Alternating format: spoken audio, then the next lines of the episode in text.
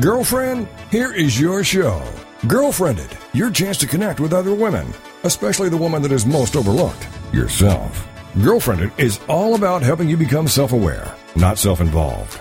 The aim is to provide information that relates to life, which leads to real connections and results in a desire to connect or care for those in need.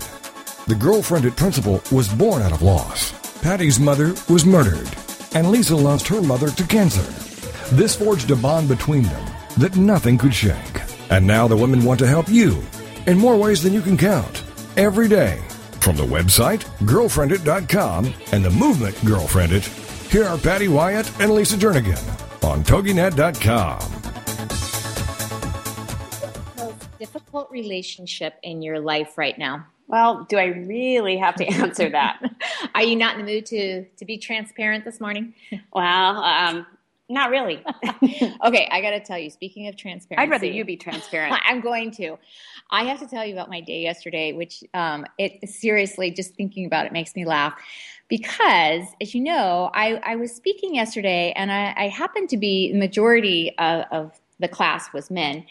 And as I was standing up there, first of all, you know, you you already acknowledged my cute shoes that you, I was very have very very cute shoes on today. and they're they're cream with this really cute coral bow that goes around. And anyway, so I, I was I was wearing these shoes, and it, you know my little I'm feeling pretty jacket, proud of yourself. I have to admit, yes, being transparent, um, in a very humble way Yes. uh, my little coral jacket. So I'm standing up there in front of class, and I'm, I'm really into this moment of explaining, you know, this whole lesson. And all of a sudden, my my cute little high heel shoes they rub on the tile, just in that, you know, that that noise that just hits it in such a way that it might sound like you're tooting.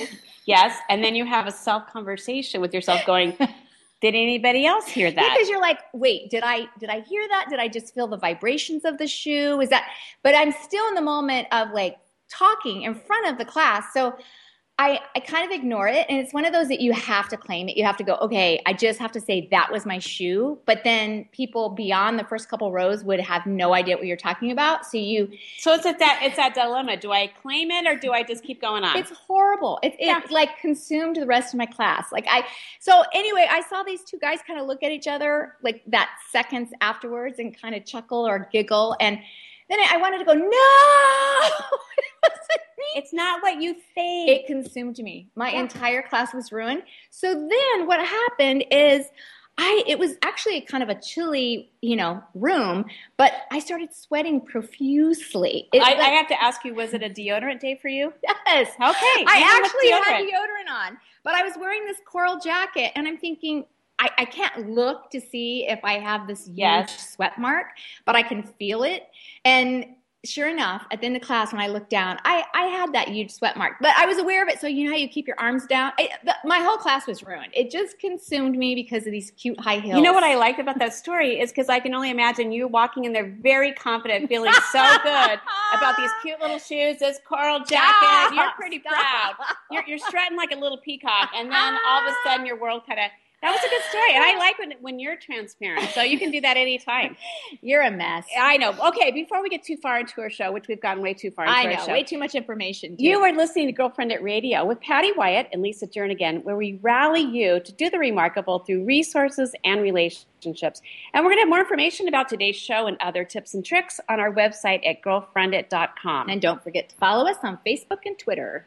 Well, um, today, not to start out on a negative note, but our first guest has been criticized for writing a book that bashes men. So we are intrigued to hear her side of the story. She wrote the book, What I Wish My Mother Had Told Me About Men. She's a mom of three children, wife, and best friend to her husband, Greg. She is also a John Maxwell certified coach, trainer, and speaker, which last week we had an awesome story about John Maxwell's book that we won't get into now. No. But she writes, produces, and hosts a weekly broadcast with um, For Your Inspiration, and she's also the founder of FYI and His Love Extended Ministries. So, welcome, Julie Gorman. How are you today? I'm doing fantastic, and you know what's great about radio is you can't tell if you're sweating or not. but Patty. Lisa, seriously, thanks. Yeah, thanks so much for having me on the broadcast. Well, we we are very excited to have you with us, and and and just to share and glean from you, and because we're kind of talking about difficult relationships and relationships, which is always a challenge for all of us, and um, just in life and how we handle navigate through them. And it is apparent in your writings that you are called to help in seeing that marriages, especially marriages, are restored and that hearts are being mended. So we would love for you to share with us how you became so passionate about this topic of relationships. Mm, you know, the, you talked about transparency at the beginning, and some loved your story. By the way, so fun. I, I can tell you so many moments of life that would surround around relationships. But I think the thing that made me passionate about being transparent and about sharing my journey really came back to my husband. I, I used to play church and play it well. Mm-hmm. And I would put on a face and, and be exactly what everybody else wanted me to be. But my husband is, is quite the opposite. What you see is what you get.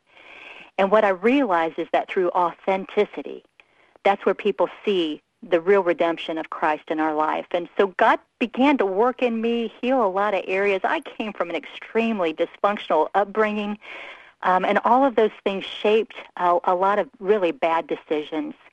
But through the grace of God, He reached out to me.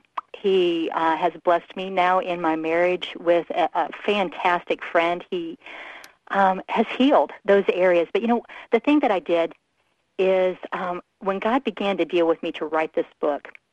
Can I just tell a real short story of, of how this book came about? Would that be all right? Stories. We love stories. Hit it. Okay. All right. So, uh, you know, when God begins to deal with your heart to share maybe stories that you didn't want to tell. Um, my agent came to me three separate times, asked me to write what I wish my mother told me about men. And I kept saying, nope, nope, nope. And he said, well, would you pray about it? So I did. And then the next, after I realized God wanted me to write this, I realized He wanted me to write about some really uh, transparent parts of my life that I wasn't so sure I wanted the world to know about. And what happened in that time of writing, in that process of writing, he took me to the woman with the issue of blood. And there's a, in that story, it talked about how she reached in, she touched Jesus, she got her healing.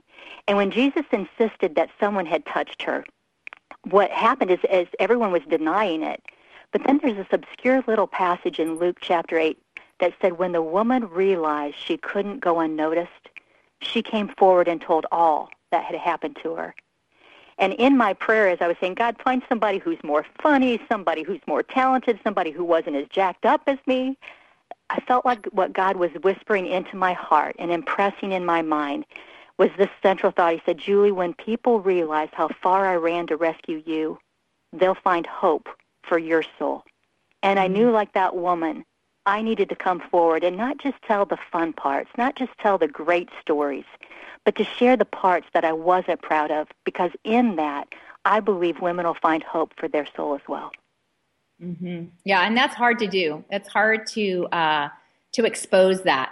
It's it's better to just I mean, you feel like it's better to just leave that in a in a another closet. Well, it's it's easier to create the image and the perception what we want people to see. And and I'm fine, thank you. Mm-hmm. And and really below the surface, we are we're dying inside. We're having a little meltdown. But there is freedom once you expose that that darkness, so to speak, mm-hmm. and, and, and bring out, and, and, there's that healing. And then others can go, me too, mm-hmm. with that. And it just opens mm, up right. conversation that we can really be real with each other. And that, that has been the, I don't know if it was a generational thing. I know like with our moms and stuff, you never really went there mm-hmm. and you never really went below the surface. Right. And so we've kind of come out going, you know, we need to talk about some of these things. And so have you found what kind of response have you found as you start opening up and sharing your story, just the the realness of it? Oh, unanimously, Patty, Lisa. The, the thing that has happened, I don't think I was quite prepared at how much God would use this message to bring hope and healing. You know, and it, it doesn't matter if, if you share the same background that I shared. My my background was really extreme, and hopefully most people haven't experienced that. But what unanimously, young, old, married, single, I'm getting letters constantly saying this book, this message is transforming my life. And, and I know that has nothing to do with me. It has to do with the grace and the mercy that God extended to me. He's beginning to extend to others. And the practical steps, the things, the steps that I took towards healing are applying to their life regardless of where they're at. And I'm just so grateful that he's using that message to bring restoration and hope. Mm-hmm. Well, Julie, we just have a, a, couple minutes before we go to on the commercial break. Do you mind just sharing one of those stories that uh, that you have been able to, um, you know, go there in your book? Oh, I, I, yeah, I'd love to. You know, I think one of the things that I struggled with was I judged all men by a handful of broken ones. And what I began to realize is that, you know, I started out on a pendulum where I hoped all men would be my knight in shining armor. They'd never let me down. And then I, I began to think, well, that's, that's not working so well, so I think I'll change them. I'll, I'll control them. That also didn't work to the point that I, I went to the extreme that I thought all men were the enemy. And in my father's passing, uh, one of the things that took place is I stood beside his, his casket and God gave me a beautiful picture of my son, which was really strange. You know, I just immediately thought of my son. And it wasn't a visual thing, it was just in my head, but I, I could see so p- clearly my son's face. And what I believed in that moment was, was God was showing me that at one time my dad was a young boy just like my son, and he had aspirations and hopes. He had dreams that were certainly higher than uh, skewing his perception or, or his daughter's perceptions of what men would be, and, and uh, certainly the things that he did were not right. And in that, there was such a place of healing. And one of the things the book does is that it, it approaches of who the true enemy is and puts um, steps towards healing, steps towards forgiveness of maybe some of those uh, men in our life that haven't measured up to what we needed them to measure up. But the central truth that permeates every single chapter um, was what God was showing me again is that He is our Father that he loves us passionately. He fights for our affection, and only he can satisfy those longings of our soul. And so I was able to, just again, a whole nother finality of saying, I forgive you, Daddy, because I realized the brokenness that spilled out on him spilled out onto me, but that, the, that it was propagated by somebody uh, far more devious than my dad. It was the true enemy of our soul, and how we can refute those lies and press in to the one who gives us the hope, for our future and the hope for our relationships. Well, there is a lot that you just said that is so so true. And and looking at going into another person's story and understanding their story is so significant. Well as the founder of for your inspiration and his love extended ministries julie's passion is to minister to the whole person. She is committed to binding up the brokenhearted and empowering and equipping believers for ministry. We're going to take a break and we're going to be right back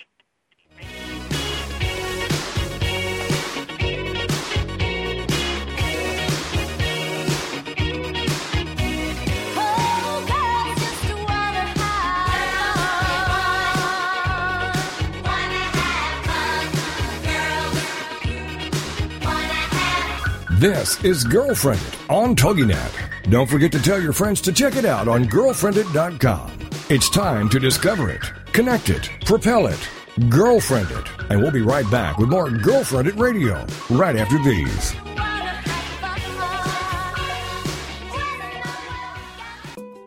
I were in youth ministry and knew nothing about church planting. But as we felt God leading us to start a new church, we were connected with Stadia. They gave us coaching and personal care, giving us the confidence that we needed. They even have a ministry called Bloom that's designed to support me as a lead planter spouse. We now lead a church in Cleveland, Ohio that's transforming lives, and we couldn't have done it without Stadia. Stadia brings people and churches together to transform lives and communities through church planting. For more information, go to stadia.cc. Are you fascinated by the stories behind the stories? The people behind their masks? The truth about people's failures and redemptions? In both their business and personal lives? Then Off the Record Secrets of with host Judy Schreiner is for you. It's people's secrets that make them interesting, but very few folks are willing to reveal them unless they trust that their information will be treated with accuracy, fairness, and respect. People have been entrusting their secrets to longtime business journalist Judy Schreiner for the last 25 years, and now she's bringing her expertise and impressive contact list to Rockstar Radio Network. Tune in and call in as host Judy Schreiner talks to guests off the record as they reveal new secrets each Tuesday at noon Eastern, 11 a.m. Central.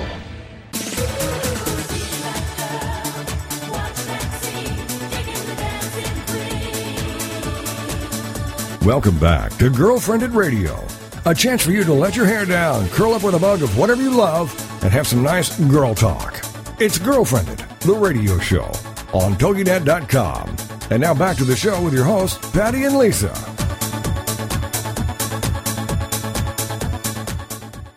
Well, we are back with our special guest, author Julie Gorman.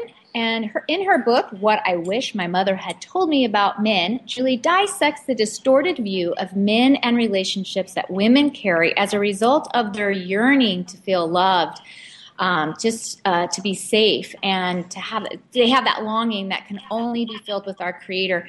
And Julie, it's it just even. Um, hearing your passion, Lisa and I are actually speaking this weekend at a winter camp um, and we get the privilege of talking about sex to a bunch of junior high and high school girls. So uh, mm-hmm. it's one of those, you know, just as we're preparing for this message and, and praying, um, this is what it comes down to. As women, we're just yearning for that to to feel loved. And so many times, it's like, how do you, we keep saying that? We want to talk about, you know, staying pure, and this is a fa- fabulous gift for your husband. But you can say that until you turn blue. They need to know why. Why am I waiting? Why mm. is this so important? And um, it's we you want this magic formula to be able to um, share that with the girls. And it's it's really hard um, to come up with that magic formula. Mm. well julie what you um when let's just go into your book because you, you talk about a lot of myths. And and this is such a touchy subject with so many women because like you said it goes back to our, our father figures our lives and different men and we kind of get distorted. We don't even know what is true and what is what is a, a lie. And we tend to rely on a man to give us our self-worth. Mm-hmm. we see this a lot in our and hear it a lot in the conversations. Sure Mm-hmm. Why is it? Let's just ask a question. Why is it dangerous for women to believe that she can change? Because uh, you hear this so many times. I'm in a. They're in a dysfunctional, unhealthy relation, dating relationship. They're getting engaged, and a woman thinks I'm going to change him once we get married. Why? Well, yeah. Yeah, you, you know, you're talking about so many things that are, are pertinent again, not just for teenagers, not just for the the single, the you know, but but into the the marriage we have this desire to um, see the potential in somebody. And so, you know, specifically speaking to a single woman, we see the potential of a man, and we want to be that, uh, be the one who helps him reach his potential, right? And and so that's the temptation, and and the if we're not careful, what we do is we were designed, I believe, as women, as a helpmate. So it's in us. There's a hard wiring that desires to be a, a source of completion. The problem is, is when we step over the line of being a helpmate to trying to be maybe more put a savior.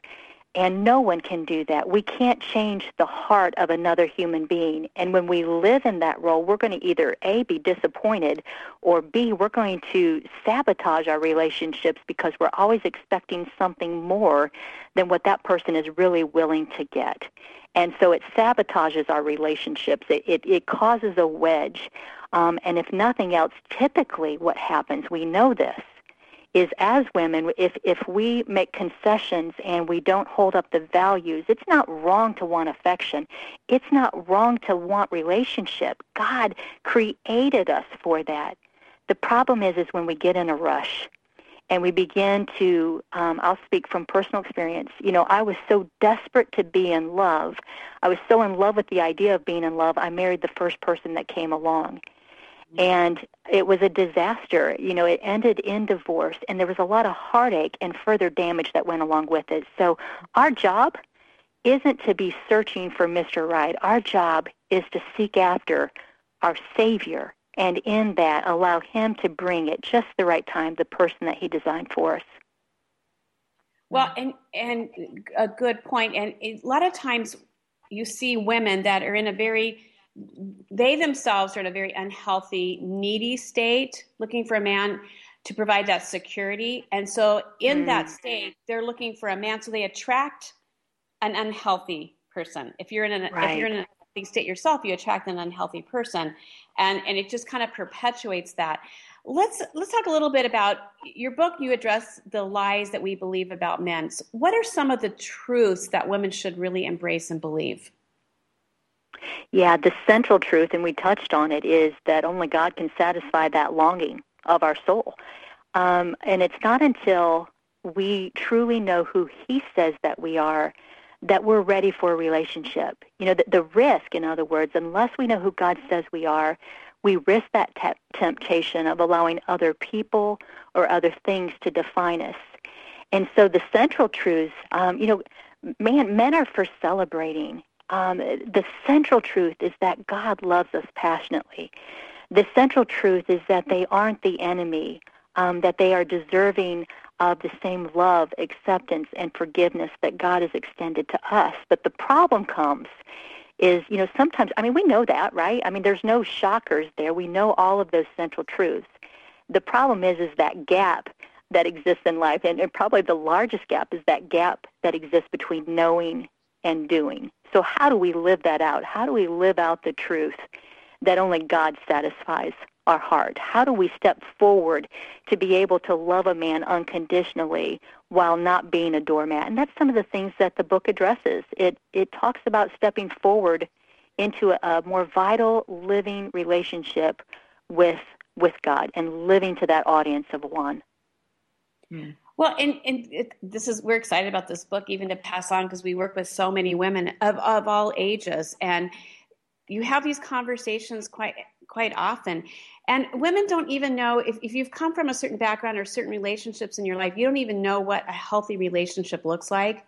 And and even mm. having a man we say be the spiritual leader. We say that you know even within the church. And they don't even know what that looks like or what that should be like. And what is the role of a man in your life? And what they've had modeled is not that. And you tend to think what you have lived with or grown up with is normal. Or exactly what you said julie where um, sometimes submission they see it as oh i have to be the the doormat they don't see it as submission the way that it's explained biblically it's uh, well i guess this is i'm just supposed to take it because that's the godly thing to do and it's, right. it's very hmm. warped mm.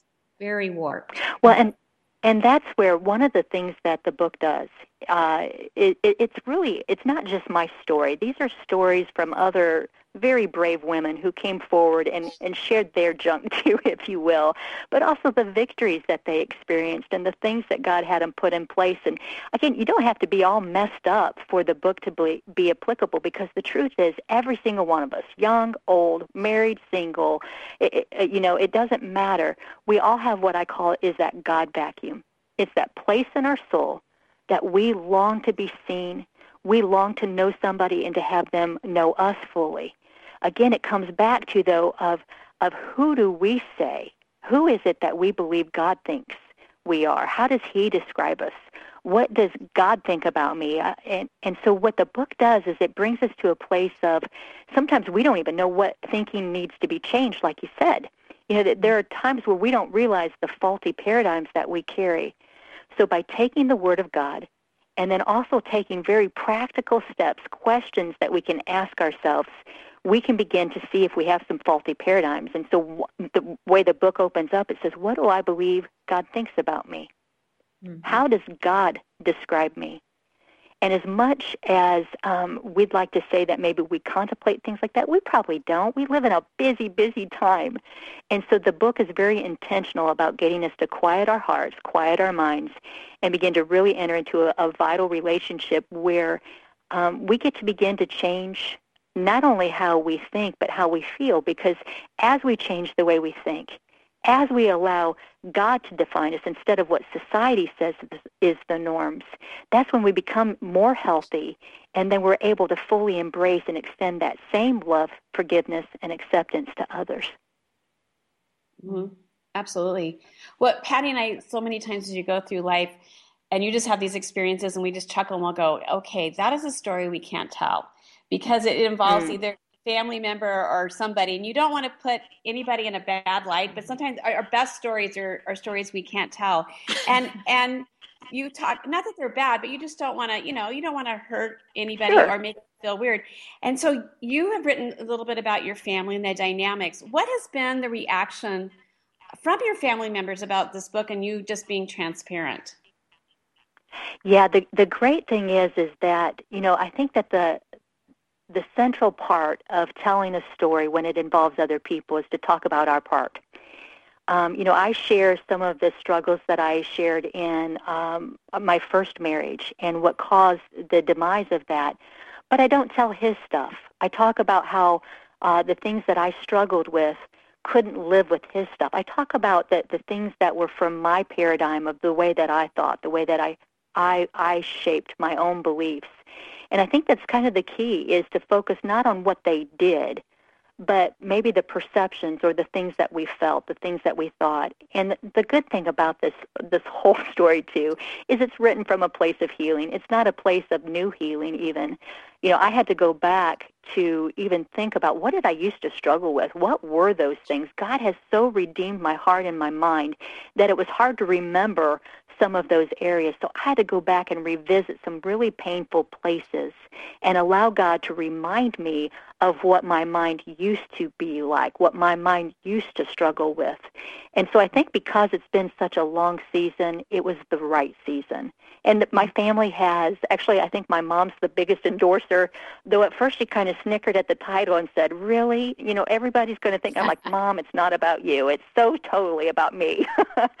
and after reading it, she began to see and understand that, wow, our God is a gracious, loving, amazing God that ran to rescue me even when I was making really bad decisions, even when I didn't know how to, that the key to changing the way I felt was changing the way I, I thought. I, I didn't give men the best, uh, I didn't remember them. Like Ralph Waldo Emerson says, every man deserves to be remembered by his best moments. I didn't give them that grace. Mm-hmm. But through the process of God's Spirit, through the healing power of His Word, and through some really great practical steps, I was able to move towards that, and I believe embrace a relationship as God intended. Well, we just so appreciate you, Julie, taking your time to join us, and for all that you're doing to inspire and to encourage and I love that quote. women and healthy relationships. And you know basically what you're saying only god can validate our worth and healthy relationships begin with our with our healthy relationship with god that is the bottom line again we want to thank you for joining our show and quickly in just a few seconds how can our listeners find out more information about you yeah, they can go to juliegorman.com. Um, they can pick up a copy of the book pretty much wherever books are sold, which is makes it really easy and convenient. If they do go to my site, um, I'll actually give them 12 complimentary videos that go along with it. Well, thank you for joining us. We're going to take a break and we'll be right back.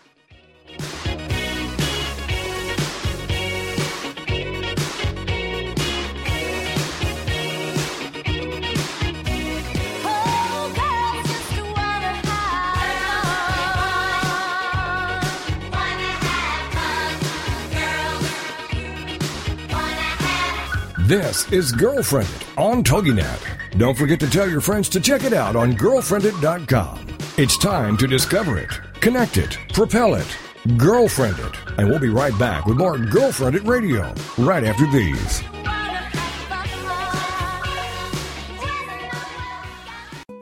We were thriving in a youth ministry when God clearly called us out of our Bible Belt comfort zone to plant a church in California. Stadia's 90 plus percent success rate gave us all the confidence we needed. They also cared for us through amazing support networks to encourage us, like Bloom, a one of a kind ministry for planters' wives. It's here I find deep friendships with like minded gals who want to change lives.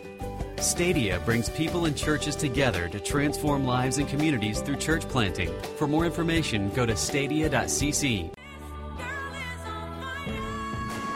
The Woohoo Radio Network presents the Diva Download with Tracy and Tasha. If you think Diva is all about attitude and drama, think again. The Diva Download is the premier online radio program where girls of all ages, shapes, sizes, and colors get together to redefine what it means to be a diva so that all girls can discover their inner diva and develop a healthy sense of self worth and self esteem. Being a true diva means you're diverse, involved, value driven, and active. That's today's diva. If you want to celebrate the girl in your life through education, encouragement, empowerment, and entertainment, join us every week on Tuesdays from 6 to 7 p.m. Central Standard Time and celebrate the essence of being a girl only here on the Woohoo Radio Network.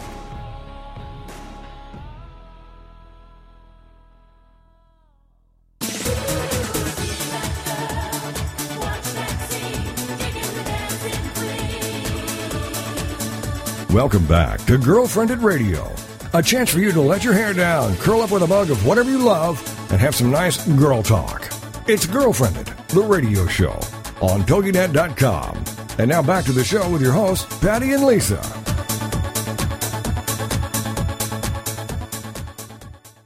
Hey, this is Vanessa Hudgens. Be sure to check out my new movie, Gimme Shelter, only in theaters.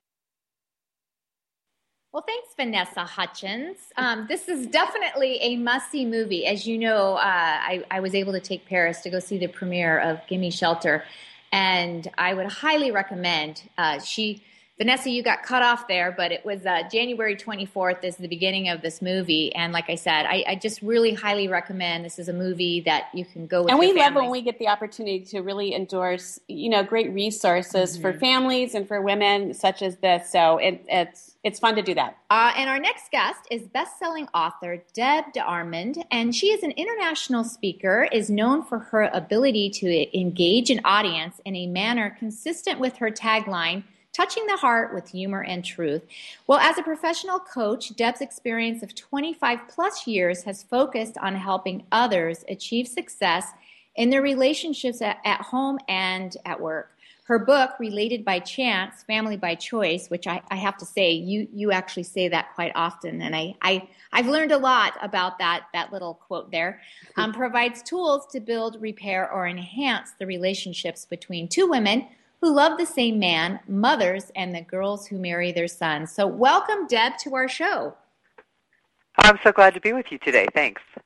Well, uh, well, Deb, this is Lisa, and I, I, love the title. Like Patty said, we talk about you know the dynamics of families, and that we don't always choose our families, but you know we kind of create our own families sometimes. And this topic of mother and daughter-in-law, I do have a son that's that's been married, and I absolutely one of those very blessed, fortunate ones because Michelle, my daughter-in-law, is one of my closest friends, and I just remember going into that when you know my son got married, and I thought I am not going to be that mother-in-law mm-hmm. that is, um, you know, steps in when she's not wanted and that projects my own opinions on things, and so I've really tried to be careful that. And I'm not saying I always succeed because you'll have to get their opinion of it. Actually, from my perspective, I see I, have learned a lot from you on. Um, just how successful you have been with that because you engage on that friendship level, not as a mother in law, but truly just being there as a friend. And I, I see uh, Michelle continuously asking you to come over there, even even down to giving the, the grandkids, you know, baths and story time, all of that. And um, just being a part of their life in that way, where I know a lot of daughter in laws would be like, no, I'm not inviting my mother in law over because I don't want them here, yet alone to give baths and do story time and, and all of that. So it's it's so fun when you can see the relationships working. And it really well. it really is a great when it works and it's good. It is it's mm. such a blessing and such an honor and it is so fun. I do have tons of fun with my kids mm-hmm. and they like you said you start seeing them as your friends too yeah. and you enjoy that relationship and that camaraderie and you know michelle and i both share the love for coffee and doing things so we find that commonality we just are girlfriends together mm-hmm. but that we know that that is not always the case. That is not necessarily common. And sometimes you you know you just you can't help it. You just sometimes there's a personality tension or, or differences and you have to work through it. So when you're talking about this subject deb, deb the mother and daughter-in-laws what really is the problem in these relationships? Well i think part of the problem is it's a little bit of a turf war. Um, if you've invested you know 20 25 30 years in raising that little tiny baby into a fine young man, and someone else comes along and takes him away from you, it, it feels a little bit like Grand Theft Auto. And especially if that mother-in-law wasn't really prepared in her heart uh, for that eventuality. I think one of the real secrets for me is that having three sons, I was really aware very, very early in their lives that I was never intended to be the most important woman in their life. That spot God had reserved for the women that they'd marry. With that knowledge, I prayed over them every single day. Lord, bless them today, encourage them, and, and the woman that you've chosen for their wives, Lord, uh, encourage her today, protect her today, grow her up strong in the Lord today. And so if you pray that for, you know, 20 years, when that woman shows up, it's an answer to your prayer and it's a joyful moment it's not a oh brother here comes the competition kind of mm-hmm. kind of moment but I do think that young women also sometimes come to the relationship maybe having seen friends or older sisters struggle with their mothers-in-law, and certainly the media is no help in in giving us a very positive picture of the relationship. And she comes in kind of guarded and wary, and every crook of the eyebrow or clear of the throat is interpreted in a way that that mother-in-law may never have meant. So we just need better press uh, to begin with, and then we need to be real clear about what the Lord has to say about what these relationships are really supposed to reflect.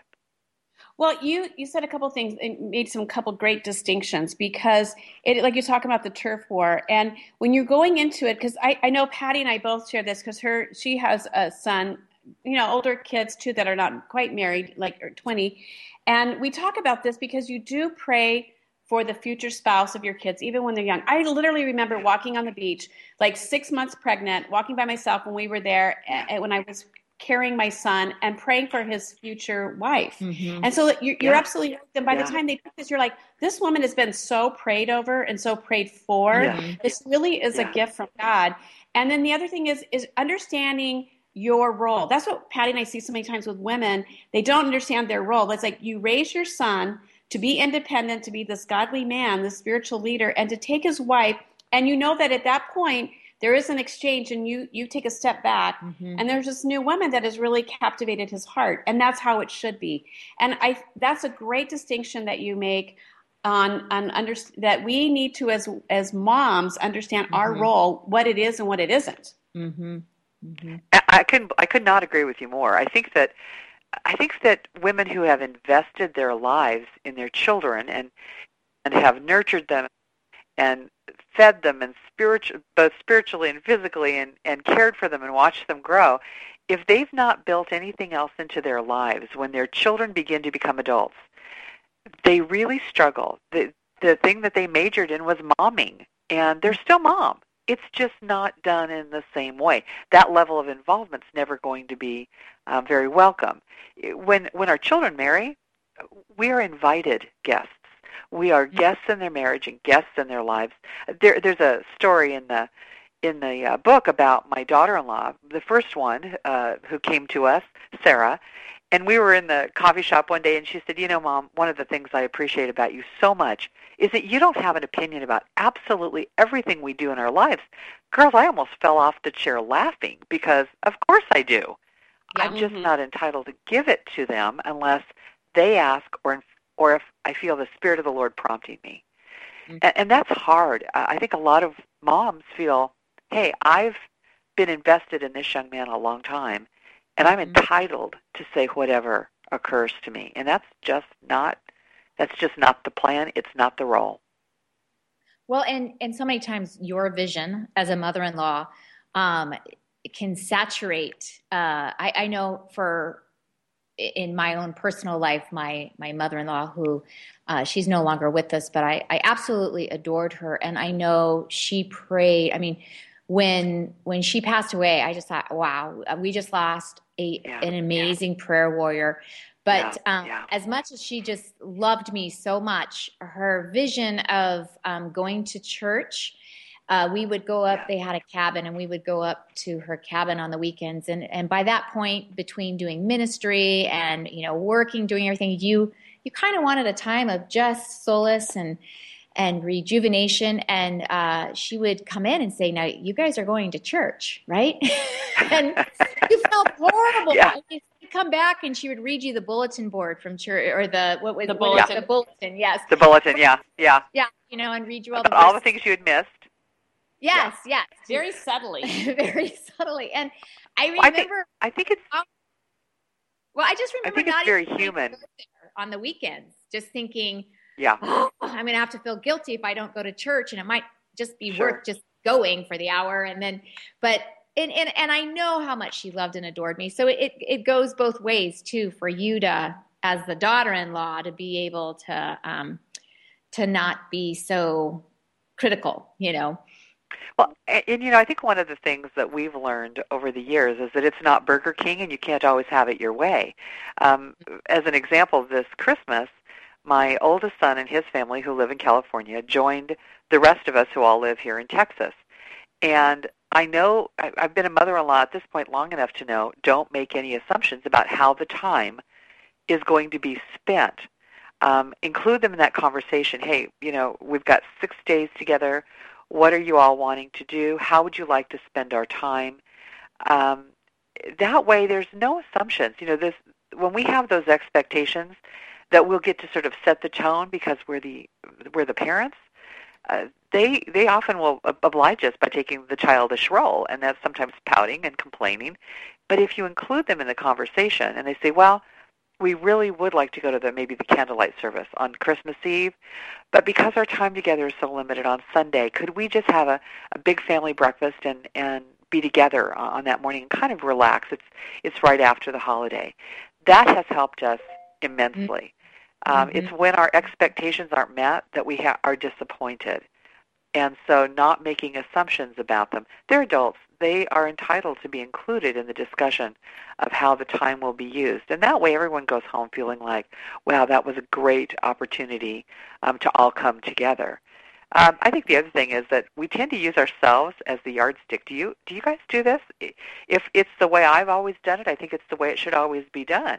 Mm-hmm. And if they have a different perspective, well, then I think that's wrong. And we have to step back from that and remember that different's not wrong. It's just different mm-hmm. and we may have to adjust those expectations. Again, I heard mothers-in-law complaining about, oh, she's a terrible cook. She doesn't know how to feed my son. She's not a very good housekeeper. I don't think she's a very disciplined mother. This is how I would have done it, or this is how I did it. We've got mm-hmm. to put the yardstick away. The genuine yardstick is, is there Christ-like behavior reflected here? Are those kids cared for? Um, is she spending time with them on her lap reading instead of scrubbing under the stove. Mm-hmm. What's important to us, what's important to them may not always be identical, and we have to learn to accept that. Absolutely. Well, Deb, you say, I believe it's possible to have a sound relationship between women and law, even though I admit it may not always be easy. And your book explores how to do it, not in our own strength or ability, but how to do it God's way by walking, not in the law, but in love, and um, you can borrow his love if need be. Well, relationships, as we know, are among our greatest challenges and our greatest gifts. We're going to take a quick break, and when we come back, we're going to continue our conversation with author, speaker,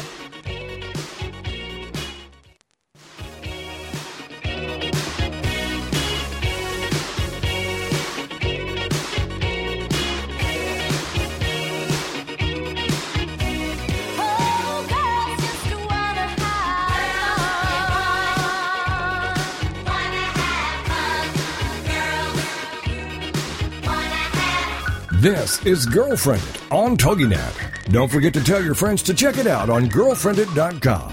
It's time to discover it, connect it, propel it, girlfriend it. And we'll be right back with more Girlfriendit Radio right after these.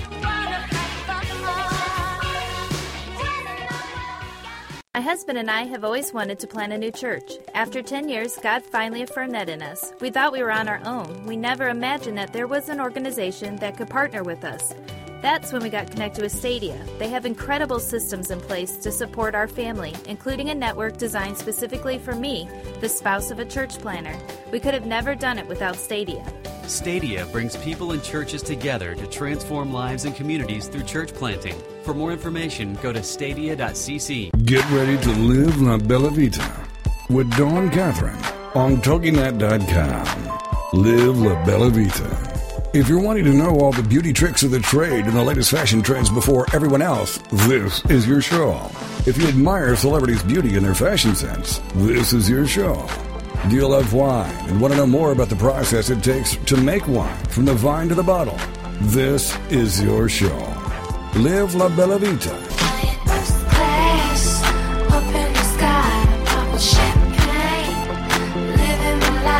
For more on the show and your host, Check out our website, labellavitacosmetico.com. This is the kind of show you can sink your teeth into.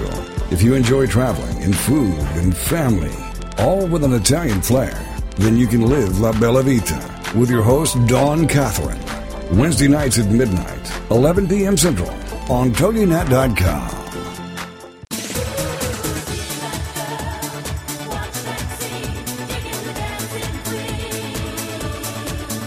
Welcome back to Girlfriendit Radio, a chance for you to let your hair down, curl up with a mug of whatever you love, and have some nice girl talk. It's Girlfriendit, the radio show on TogiNet.com. And now back to the show with your hosts, Patty and Lisa. Back with our guest, Deb DeArmond. Uh, She is an expert in the fields of communication, relationships, and conflict resolution. She's also a writer and professional speaker. Deb focuses on topics related to women and the family as well as business.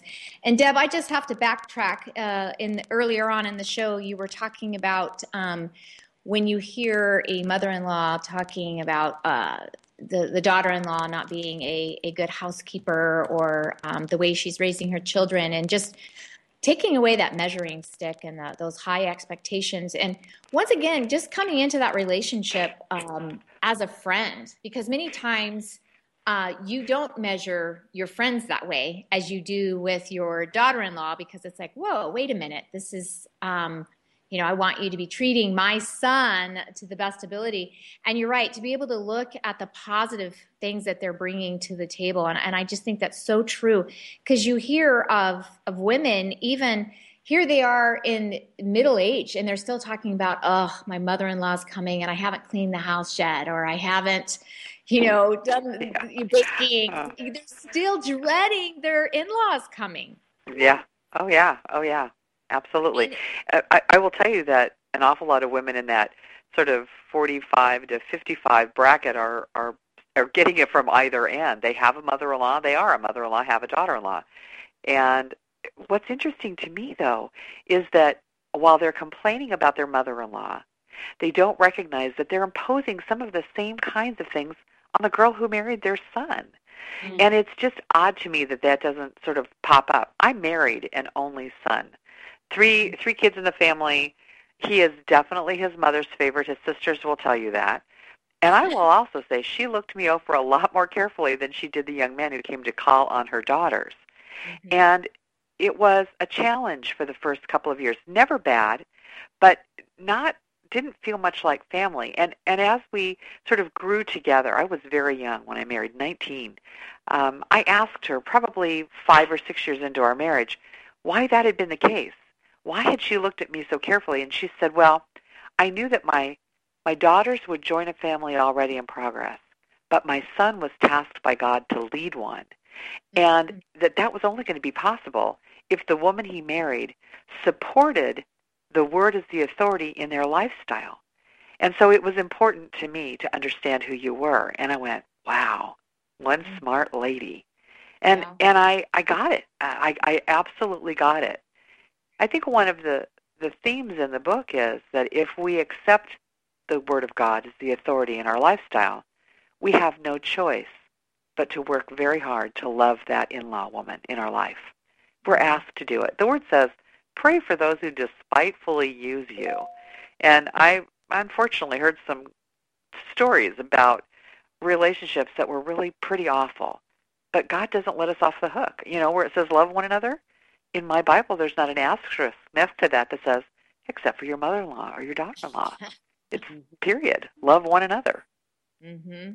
Well, you talk in your book about um, the relationship rules, and I, I, know that's what we're talking about right now. But um, what are some more, like, just rules that we can, uh, as we start getting these, these the daughter-in-laws, like you said, um, I love your examples um, when you're in that middle spot where you're dealing with a mother-in-law plus you have a daughter-in-law and the same things you're complaining about with your mother-in-law it's trickling you're doing it to your daughter-in-law and it's so hard to unplug and to take that measuring stick away so what what else would you recommend well, I, I think that communication is a really critically important component. I talked about it a little bit earlier around the holidays. Um, but I think that if, if we are not willing to communicate, we're always going to struggle. I think one of the things that happens almost accidentally sometimes is the poor guy in the middle, I call him the man in the middle, the mim, he unfortunately makes it worse at times. And he does that by playing both ends against the middle. He'll say to his mother, oh, listen, I'm so sorry that you thought she was rude to you. She's not very mature. You know, I, I'm, I, I'm, I'm just embarrassed that she that she spoke that way to you. Please, please forgive her. But to his wife, at the same time, he's saying, "Hey, baby, listen, my mother is one of the most difficult people on the planet. Everybody in the family knows about it. Just try and ignore it when that happens." So each woman feels like she's been vindicated, and there's Mhm. very little, um, you know, urgency or or initiative to try and improve the relationship because, after all, I was right. And Mhm. so the man in the middle has an important role to play, and that is to stop being the carrier pigeon, stop carrying the messages. You tell your mother I, and you better let your wife know. He needs to step out of that role and say, look, I love you both, and there's room for both of you in my life. I want you both in my life. And mom, I'm sorry that you were hurt by what she said.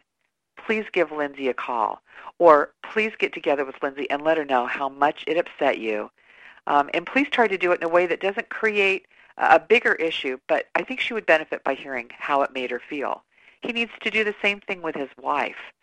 Very often, he's just trying to stay off the radar. And so I hope that some men will read the book. There are some reviews recently that have posted online by men who've said this was a great tool to help me understand the dynamic between my between my mother and my wife. And I think that's a really big key to the process. Um, what would you suggest? I just recently had a, a gal. Her her mother in law wants to go shopping with her and wants to spend time with her, and Yeah. she feels that she needs the boundaries to not do those things. and it, it just it goes back to what you're saying. We have to love one another, and and you know it's like even though I know what your answer probably is going to be on this, what would you recommend for that person, that listener out there that's going, I can hardly tolerate spending time with my mother-in-law, yet alone go, going shopping. Yeah, I I get it. I mean, I you can't write a book on this topic without people coming out of the woodwork with their stories. And candidly, given some of what I've heard, I can understand that perspective. I guess the most important thing is that that there's some real clear direction in the word, and that's about um, you know honoring your your parents. And when you marry, you get them in the bargain. And so, you, I think it's acceptable to um, not want to be bosom buddies and best friends and let's you know go and do all the time. But I also think that family relationships require that we participate together. If we don't do it at any time other than the holidays or birthdays, then it's so uncomfortable and it, it slants the focus in a way that's never ever going to be positive. Um, I kind of let my girls take the the front seat on that. Yesterday I went and had a pedicure with Penny. She called and said, "Hey, I look like I'm uh, Godzilla here. How about you? Do you want to go and, and get pedicures?" And it was a really nice time together. Um, we don't live in one another's pockets, but I do think that spending time together and some safe activities, lunch or um, maybe a, a, a concert or a movie that you know that that your in-law would enjoy is appropriate. And even if she might not be your first choice to spend the afternoon with, when you do this, it honors not only your husband, because he may not always like the way she behaves, but he loves his mom. It honors God, because it is the the um, sort of the pattern for the family. And so, you know, do all things under the Lord, even if that's challenging. What I've discovered is that um, as women have done that, they've said, you know, I didn't realize that she was interested in XYZ. Or she shared this book with me. I really enjoyed it, and, and we had a really great conversation about it. So I- think that sometimes we have to make a commitment to do it, even though we might not feel like doing it, because often that's what can can change the big picture outcome. Well, it's interesting because uh, my mother-in-law has been one of those. I mean, she's, you know, I, I love her, and and yet it's been really kind of hard to to have a relationship. And it was it's been interesting because after all these years of being married, the other day it, it really is significant to go into the other person's story and to understand. And I I caught her kind of at a, a very vulnerable uh, time because she's the one that I think came from that generation that we you don't open up and you don't reveal much. And I caught her in a moment where she was. Um, I just kind of started asking questions, as you know, Patty and I love to ask questions and interview. And so I kind of it was very it was really a God thing. It was just very natural. And I would just started asking her questions about growing up and her childhood, and I discovered some very interesting things about even some pain in her own childhood that helped me understand her better and have empathy for her Yeah. and even understand her relationship with my husband better. Mm. And it was just uh, going into just uh-huh. asking questions and going, okay, I understand you better. And I've been married for 35 years and I just I discovered some things about my mother-in-law for the first time mm. because she was at a place willing to kind of open up and it was very refreshing, but sometimes it is difficult and you have to wait. It may take years to get there, but you know, just uh, at the right time, asking some questions, trying to understand their point of view and where they're coming from really does help the situation. I, I could not agree with you more. Um, so often, those first impressions are really very shallow. They they just don't go very deeply. I'll be married 39 years in July. I'm s- I am so enjoying my relationship with my mother-in-law. My own mother. Um, I was born late in their lives, in my folks' lives, and I lost her um, 14 years ago. My mother-in-law was young enough to be my mother's daughter, and so she's been this wonderful backup mother. And we have spent those times just as you described. Tell me a little bit about, you know, you grew up in Connecticut. I've not spent much time on that in that part of the country. What was it like? And we've just really grown. Uh, I think it, not just to be friends. She's she's the first person I call after my husband if I need prayer. She's my my champion and my cheerleader um, in this book process the last year. What's really interesting is that she discovered that she could stay very connected to her kids and her grandkids by getting on Facebook. She's 81 years old. And at 80, she said, "Could you show me how to use this?" Mm. And so she she sends us blessings and she shares about good news and she passes on, you know, pictures of our kids to her friends and it's kept her so connected. That runs so different than some of the women that I've met, especially older women who said, you know, I prefer to talk on the phone. I don't want to Facebook with my kids. I don't want to text with my kids. Well, if you want to stay in touch with them, you might have to change some of your preferred patterns in order mm-hmm. to do that. And it's been really fun watching her watching her Facebook. Yeah. Yeah. Well, we really do have to understand the communication style of whether it's our mother-in-law or our daughter-in-law and really go into that if we really want to stay connected Yep. and, and preserve that relationship. Well, Deb, we, again, we want to thank you so much for joining uh, our show today. And we have information on our on our site at girlfriendit.com where you can learn more about you. Um, basically, love builds bridges where there are none, and there is always hope. Relationships are among our greatest challenges and our greatest gifts. And just, you know, looking at, we asked a question earlier difficult relationships. What can you do today to mend a relationship? Thanks for joining our show today. We'll be talking again.